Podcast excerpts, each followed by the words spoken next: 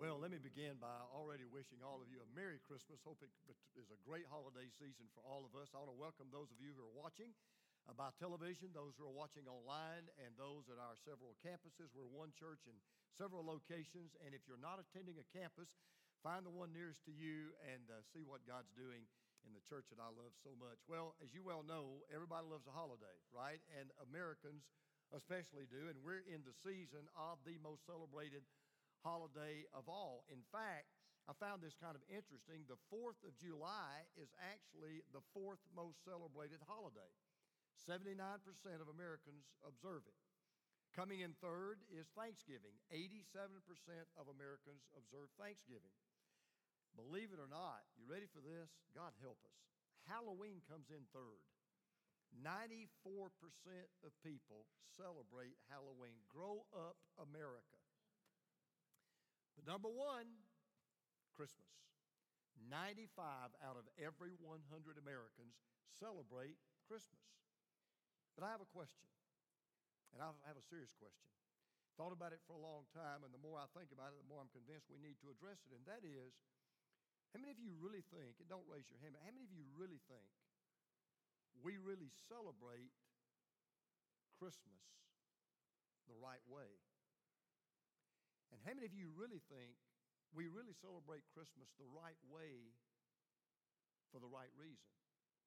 And how many of you really think we celebrate Christmas the right way for the right reason with the right results? Let me give you an example of what I'm talking about. Nobody celebrates Christmas more than children. And yet, when you look at the fruit of the Christmas celebration in our children, it makes you wonder do children even really celebrate Christmas the right way for the right reason with the right results? One of my favorite authors is a, is a guy named Randy Alcorn. And Randy Alcorn put it this way I want you to listen to what he said. He said, More often than not, the trail of shredded wrapping paper in our living rooms is highlighted by broken, abandoned, and unappreciated toys. Far from being filled with the spirit of thankfulness for all that Christmas means, the children are grabby, crabby, sullen, and ungrateful for what they've received precisely because they have received so much. So true. So I got to thinking about it about a year ago, and I try to plan my Christmas series out uh, way ahead of time. And so I got to thinking about that question, and it hit me that I believe there is a cast of characters in the Christmas story. I think they celebrated Christmas the right way. In fact, I think that's why their story is in the Bible. I think they celebrated Christmas for the right reason. And I think they celebrated Christmas with the right results.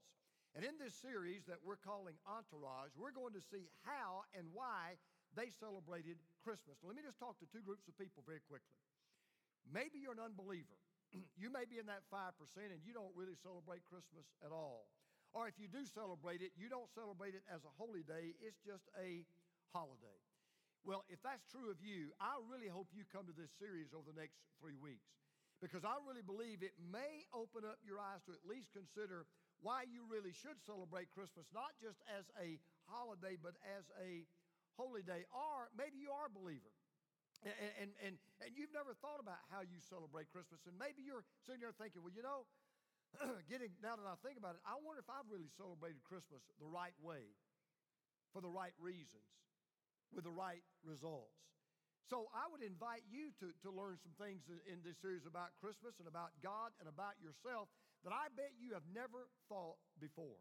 So as we're going to look at the first cast of, of Christmas characters today in this series, and I'm really pumped about, if you got a copy of God's Word or a smartphone or an iPad or whatever it is that you use, I want you to turn to the very first gospel, the Gospel of Matthew, and I want you to turn to the second chapter. Now, Matthew is right at the end of the Old Testament, it's beginning of the New Testament. And if you didn't bring anything to look on, that's fine. We'll throw some scriptures up on the screen. And today we're going to look at the story that is popularly known as the three wise men. And even gave rise to the popular character, we are Carol, we three kings. However, there's a question I want to ask, and I bet you've never thought about before, about every one of these Christmas stories that are in the Bible. In fact, every story in the Bible. And here's a great question we should always ask in any, about any story we read in the Bible, and that is, why is this story in the Bible?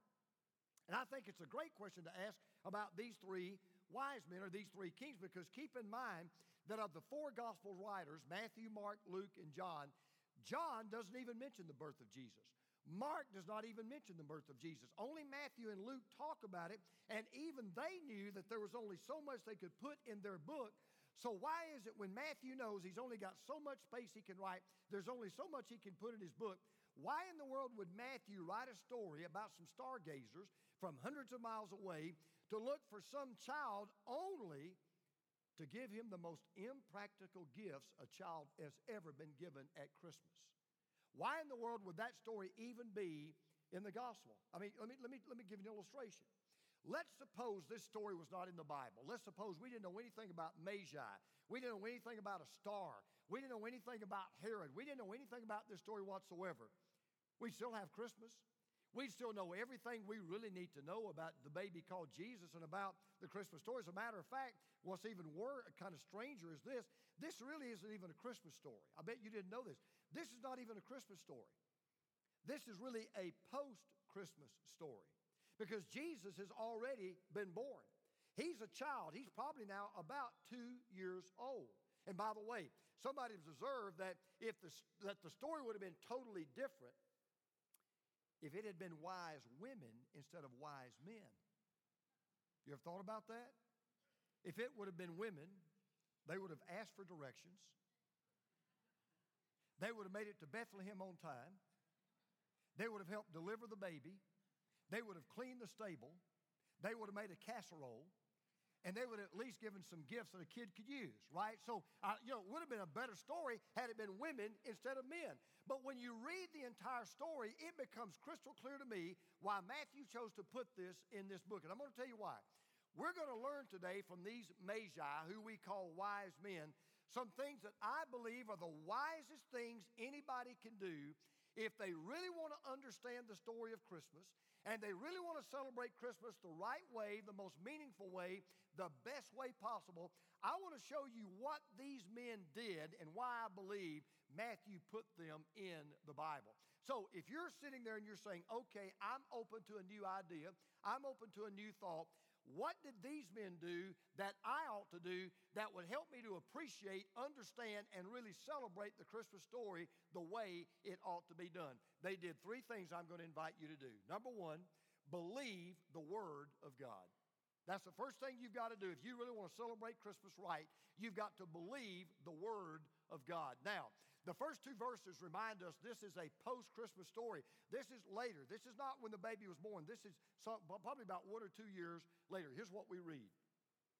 After Jesus was born in Bethlehem, in other words, he's letting us know this has already taken place. The baby's already been born, okay? After Jesus was born in Bethlehem in Judea, during the time of King Herod, Magi from the east came to Jerusalem and asked, Where is the one who has been born King of the Jews? We saw his star when it rose, and we have come to worship him. Now, here's the interesting thing.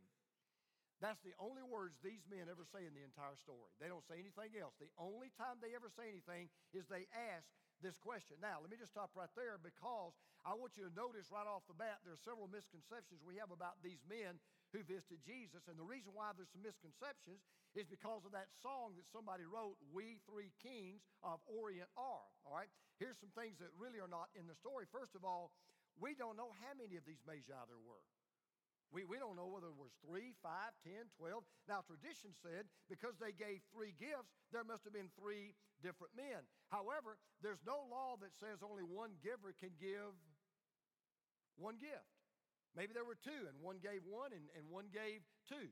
Maybe there were ten, but only three gave gifts. You know, we don't know how many that there were. Furthermore, they weren't kings. You know, we, we, we say, well, we three kings. Well, they're not, they were not kings. Matter of fact, they were far from being a king. They were what we would call today stargazers. The word magi there, you can imagine, gives us our word. What do you think? Magic or magicians. That's where we get the word magic or magicians from. Now, let me tell you about, about these magi. They actually date from the 7th century BC, and they resided in, in Babylon, or what we would call today modern day Iraq. Now, they were, they were very skilled in two disciplines.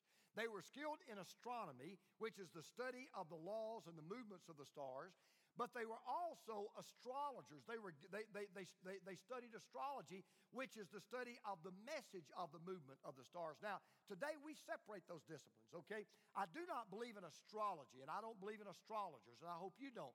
I do believe in astronomy. We, we separate them, but back then they combined them. And kings believed, and, and common people believed, believed that they had supernatural powers to tell the, the future and to tell about what was going to happen. And kings believed they had this ability to study the stars and get messages and guidance from life. And so many times they would call these magi in before they would go to battle or, or before they would make a, a, decision. They would call these magi and they'd say, Hey, what are the stars telling you? What do you, what do you think that uh, I ought to do? So that's why they were called wise men because they really were considered wise men back in their day. But then finally, they didn't come from the Orient. You know, we three kings of Orient. The Orient is the Far East. They didn't come from the Far East. They came from ancient Babylon, which is about 300 miles away. Now, regardless of all of that, you can just imagine 2,000 years ago the attention that they drew when they rode into Jerusalem. They probably had an entourage with them because they were probably very wealthy men. They were very well respected men. And you just didn't have visitors coming from Iraq or coming from Babylon every day of the year. So it was really an attention getter when they kind of come riding into Babylon and they immediately start asking a question that went viral in a hurry. Hey, where is the one who's been born king of the Jews? Now that, that made ears perk up. That got everybody's attention. Well, let's hold their horses for just a moment because this begs a couple of questions. First of all, why were they following a star to begin with? That's question number one. I mean, I, I would ask that. Why are you even following a star to begin with? And number two, why and how did they know about the birth of this Jewish king? How did they know that? Why are you following? I mean, if they'd come into my, if, they, if I heard their story and I was a king or I was just an ordinary guy and I kind of met them and maybe having a restaurant and uh, having dinner or something, and they're telling me their story, I would have said, hey, can I ask a question? Why are you following a star and, and how do you even know about this Jewish king? Well, the answer is going to shock you. The reason why they followed the star and the reason why they were looking for a Jewish king is because they believed God's word. You say, where do you get that? Well, remember, if you don't, I'll clue you in. You know, the first time the wise men are ever mentioned in the Bible, it's not in Matthew. The first time that Magi are ever mentioned is in the book of Daniel. Now, who was Daniel? Daniel was a Jewish exile who was taken captive by the Babylonians. And Daniel chapter 2 tells us that Daniel rose to such prominence, he was actually put in charge over all of the Magi, all of the wise men in Babylon. What do you think Daniel did? Daniel began to teach them the word of God, and they heard from Daniel about God's plan to send a Messiah to the Jewish nation. And besides that, there were many other Jews that had been deported to Babylon. And so after, after, the nation was conquered. And so this belief about this coming Messiah had been commonly taught from the first five books of the Old Testament. So these wise men for centuries kept hearing about there's going to be a king born, there's going to be a Messiah born, this Messiah is going to come. Now remember, they're stargazers, these are astronomers, these are astrologers. They took their cues about life and death and the present and the future from the stars. Well, what's that got to do with God's Word? Well, I guarantee you there was a verse in one of those five books of the Old Testament that every Jew had that they had learned and studied that got their attention. It comes from Numbers chapter 24. I see him, but not now. I behold him, but not near. A star will come out of Jacob, that is the nation of Israel. A scepter will rise out of Israel. He will crush the foreheads of Moab, the skulls of the people of Sheth. Now, I know they didn't understand everything about that, but obviously what they did was what they saw when that star rose in the sky, what they saw in the sky, and they compared that to what they read in the Jewish scriptures, they said, hey, wait a minute. This is amazing. There, there's this star that we read about and wondered about and, and, and wondered what the star was all about. And then there's a scepter. Okay, pop quiz. Who holds a scepter? A king. So they're going, wait a minute, wow. So there's this star, and somehow this star and this king, they are somehow connected. Somehow this star is going to herald this birth of a king. It's going to announce this birth of a king. Somehow there's going to be some kind of a brilliant light, some kind of an astronomical shining, And when that star rises, we're going to know this king has been born. So the star now brings them only as far as Bethlehem, as, as, Jerusalem. That's where the star, that's where the star was hovering. That they followed the star, and they get to Jerusalem, and they came there because that was the capital city, and of course that made sense to them. But they still had to ask, but where's the king? I, I mean, where has this king been born? They had to stop because they were stumped. I mean, at this point, they, they, they, had, they had made a wasted trip for nothing. If they didn't find out something else, they didn't know where to go. They didn't even know who they were looking for. They needed one more piece to complete the, the puzzle. Well, where was that missing piece? Keep reading now in verse 3. When King Herod heard this, he was disturbed. Now, why was he disturbed? Because he was the king. He doesn't want any more kings. He's the king of the Jews. He doesn't want any other king of the Jews. He's disturbed, and all Jerusalem with him when he had called together all the people's chief priests and teachers of the law. Why did he call them together? They knew their Bible, they knew their scriptures. He asked them where the Messiah was to be born. In Bethlehem in Judea, they replied. For this is what the prophet has written. Now he quotes a prophet, Malachi. Uh, Malachi. But you, Micah rather, but you, Bethlehem, in the land of Judah, are by no means least among the rulers of Judah, for out of you will come a ruler who will shepherd my people Israel.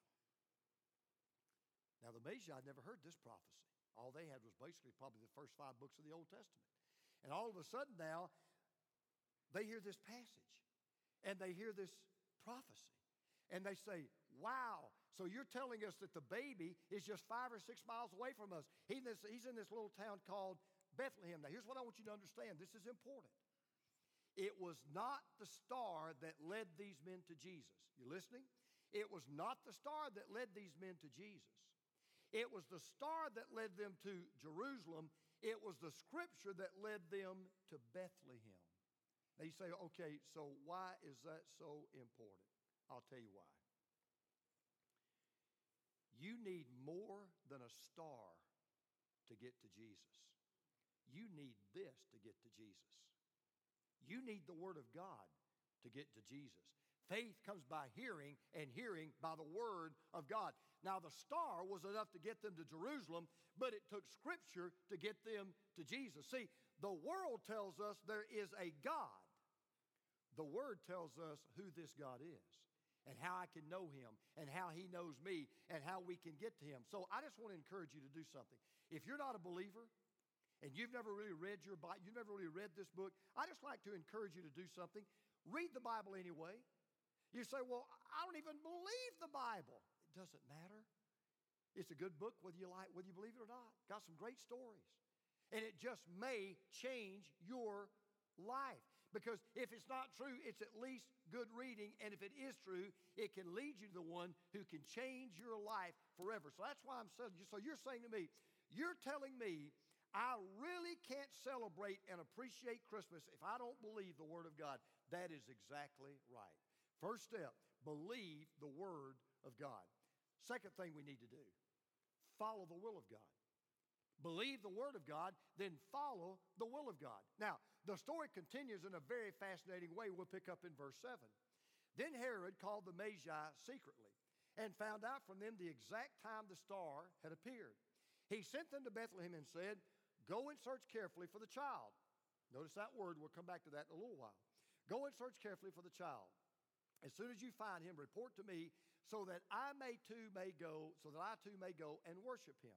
After they had heard the king, they went on their way, and the star they had seen when it rose went ahead of them until it stopped over the place where the child was. And when they saw, the star, they were overjoyed. Now I want to stop right here. This is one of the neatest parts of this story to me. This is a part of the story that fascinates me because it's something you wouldn't have noticed, and so I'm going to notice it for you. There's something different about the star's movement here. You, have you gotten that? I don't know what you're talking about. When they first saw the star, we were told the star rose. In other words, here's what happened. They got up one day and they saw a star unlike any other star they'd ever seen. They saw a star that stuck out like a sore thumb. It was a star above every other star, but it was stationary, it never moved. And so they just followed the direction of that star. They just kept their eye on that star. That star was their compass point. And they followed that star all the way until they got to Jerusalem. But now we're told that they were led by the star to Bethlehem. In other words, now the star was doing something the star had not done before. For hundreds and hundreds of miles, that star never moved. Now the star's moving. The star is moving in front of them for hundreds and hundreds of miles. If you'd just seen this caravan going walking along the desert, you would not have known they were following a star. Nobody would have known that unless you were in that caravan, but they were going in that direction. There's the star. Every day they just followed that star. And they got until the star was hovering over Jerusalem, and then they just stopped. But now they understand we haven't just been following a star, we have been following God because it was the Word of God that led them to do the will of God. See, I'm sure these magi never dreamed they would ever follow a star. As a matter of fact, you ever thought about this? Can you tell me of anybody else in the history of the world that ever followed a star anywhere? Nobody's done that. Nobody's ever done it before. Nobody's ever done it since. That star represented the will of God for their life because remember, they had been making a journey that lasted anywhere from a few months to maybe up to two years. And their only desire every day was to keep their eye on that star and make their way to that star.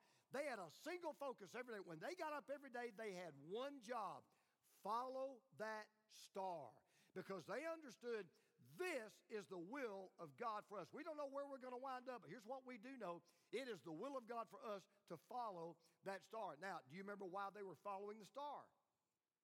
They were looking for the king of the Jews because although they didn't realize it until they met him, they were looking for Jesus. Now, listen carefully.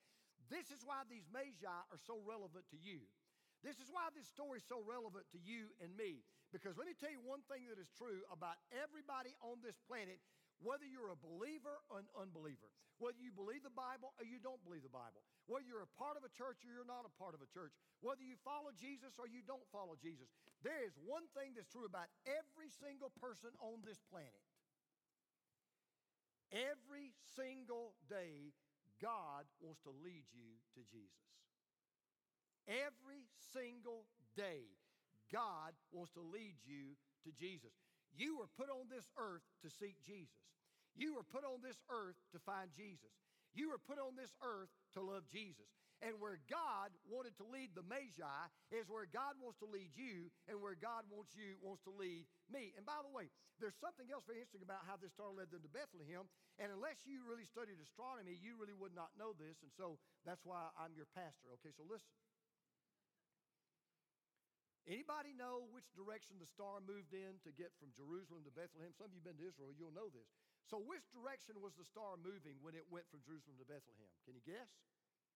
North to south. Bethlehem south. You say, okay, so why is that such a big deal? Because normally, as you look at the horizon, stars don't travel north to south. Stars travel east to west. Why? Because we rotate east to west, not north to south. So, kind of strange. Now, stars not only moving, but now they're looking, these star experts are going, wait a minute, the star's not supposed to do that. Stars don't go east, north to south. Star goes east to west. So it wasn't just that just the star was moving. What probably dropped their jaws was to say, this is a star that's doing something no other star has ever done. This star is going from north to south. Now listen carefully. They did not need the star to lead them to Bethlehem. They knew where Bethlehem was. They knew that's where the baby was born because they already knew that from the scripture. But they did not know which part of Bethlehem to go to. Now, what does that mean? Listen carefully. It is not the will of God that you just kind of get in the vicinity of Jesus. It is the will of God that you get directly to Jesus. And when you finally re- when they finally realize they have reached their destination, I love this part. Here's what we read in three words. Listen to this. They were overjoyed. I wish I could put that in the Greek word language up there because I know you don't read Greek, but I wish I could put it up there in the Greek language because can I just be honest, and I don't mean this to be ugly, that's a pretty pathetic translation. I'm just being honest with you. When you read it in the Greek language, you know, you know how it reads? They were overjoyed with mega, unbelievable, overflowing, great, abundant joy. In other words, they were dancing in the streets. They were doing cartwheels. It was the happiest moment of their life. And it should have been, because I want to tell you, I've learned this. The greatest joy in life is when you find and follow and fulfill the will of God for your life. I'm going to say that again. The greatest joy in your life is when you find and follow and fulfill the will of God in your life. And the happiest moment of your life is when the will of God leads you to the Son of God. The happiest day of my life was the day I met Jesus. The happiest day of my life was the day I gave my life to Jesus. The happiest day of my life was when Jesus came into my heart. And you know what? Every day, every day of my life, I do cartwheels. I really do. Every day of my life, I get up excited. I attack the day. I'm excited about the day. You know why? Just what I'm doing right now. You know what I'm doing right now? I'm doing the will of God. There's nothing like knowing you're doing what you were put on this earth to do. I, I wanted to do so many other things, but God said, No, son, I want you to be a preacher of the gospel. I want you to pastor a church. I want you to tell people about me. I want you to give everything you are and everything you am to everything that I want you to do. And I'm telling you, there is nothing like knowing you're in the center of God's will for your life. These men were overjoyed because finally they knew we have done the will of God because we believe the word of God and we have found the Son of God. These men found Jesus for one reason because they were looking for Jesus. And God even took a star to make sure that they found Jesus. So let me just say this to you. Anybody who is looking for Jesus will find Jesus because Jesus will find anyone who's looking for him. So, what do you do to celebrate Christmas? Here's what these wise men did believe the Word of God, follow the will of God. Here's the last thing give your worship to God. Give your worship to God. Now, what these Magi do next is illogical, it is unprecedented, and it's breathtaking. Here's what happens, verse 11. On coming to the house, they saw the child with his mother, Mary. Are you ready for this? This is a child now. And they bowed down and worshiped him. Then they opened their treasures and presented him with gifts of gold and frankincense and myrrh. First time in Scripture, we're told, the very first time we're told that Jesus was worshiped. But here's what I want you to see I want you to notice that they worshiped the child. As a matter of fact, Matthew goes out of his way to emphasize he is just a child. Now, what was it that Herod told them to do? Let's, re- let's review. Go and search carefully for the what? For the child. Okay? Where did the star stop? Over the place where the child was. And on coming to the house, what did they see? They saw the child. Matthew says, He is a child. Why would Matthew keep hammering the fact? I want you to understand this was a child. Listen carefully. That title, child, would have been a vivid contrast with someone who is a king or someone who is great because back in Bible days, it's not like it is today. You know, today we dote on children and we almost put kids on a pedestal, particularly grandkids, right? We put grandkids on a pedestal and, you know, we, we, we minister and we, we, we get every whim and everything they want we get. Wasn't that way 2,000 years ago? Status was very important and children were at the bottom of the ladder. As a matter of fact, the word for child in both the Greek and Latin, you remember, you ready for this? Do you know what the word child literally means in Greek and Latin? Don't talk. Not a bad word, okay? Don't talk. Not speaking. In other words, 2,000 years ago, children literally were to be seen and not heard. They had no rights, they had no privileges, they were the lowest rung on the ladder. So, to make sure that there was no misunderstanding about what was happening, they give gifts to this child. A child. A child is being worshiped who's not even supposed to be seen and heard from at all and not supposed to speak until spoken to. And then look what they give him. This is a child now. Not an Xbox, not a PlayStation, not a bat and glove, not even Gap clothes. This is a child, and what do they give him? They give him gold. Why do they give him gold? Because gold was a gift fit for a king. Kings wore crowns always made of gold. And when they gave that child their gift of gold, they were recognizing his royalty. You know what they were saying? They were saying, You're not just a child in your mama's lap, you are a king sitting on a throne. They gave him gold. Then they gave him frankincense. Why did they do that? Well, if you'd gone to the temple to worship, you would have found the priest burning frankincense and incense to God. Who were they burning it to? They were burning it to God. It was a symbol of worship. And God even gave, as a matter of fact, specific instructions that frankincense was to be reserved only for Him. This is a very obscure verse in the Bible, but it's very important. In Exodus chapter 30 and verse 37, this is an instruction God gave about incense. He said, Do not make any incense with this formula for yourselves, consider it holy to the Lord. In other words, here's what they were saying. When they gave him gold, they were saying, You're a king. They gave him frankincense, they said, You're not just a king, you're God. But then they gave him myrrh. Myrrh. Now, you talk about a strange gift to give a little boy. They're, they're supposed to be celebrating the birth of this child, and yet they're giving him a gift that's reserved for death. You know what myrrh was used for? to embalm dead bodies. Now, please don't give me myrrh for Christmas. Please don't do that. I, I, I, can take a hint. I mean, they gave a child myrrh. Why did they do that? They probably didn't even realize it, but they were giving gifts to a Savior who would die, not just a king who would reign. So, what did they do? They gave him their wealth as a king, they gave him their witness as a Savior, they gave him their worship as God. Because note how Matthew put this. Listen to what he said. He said, Then they opened their treasures. Now, this is so good. Listen to this. You know what the word treasure means? It's the Greek word that gives us the word thesaurus. You know what a thesaurus is, right? A thesaurus is a treasure of words.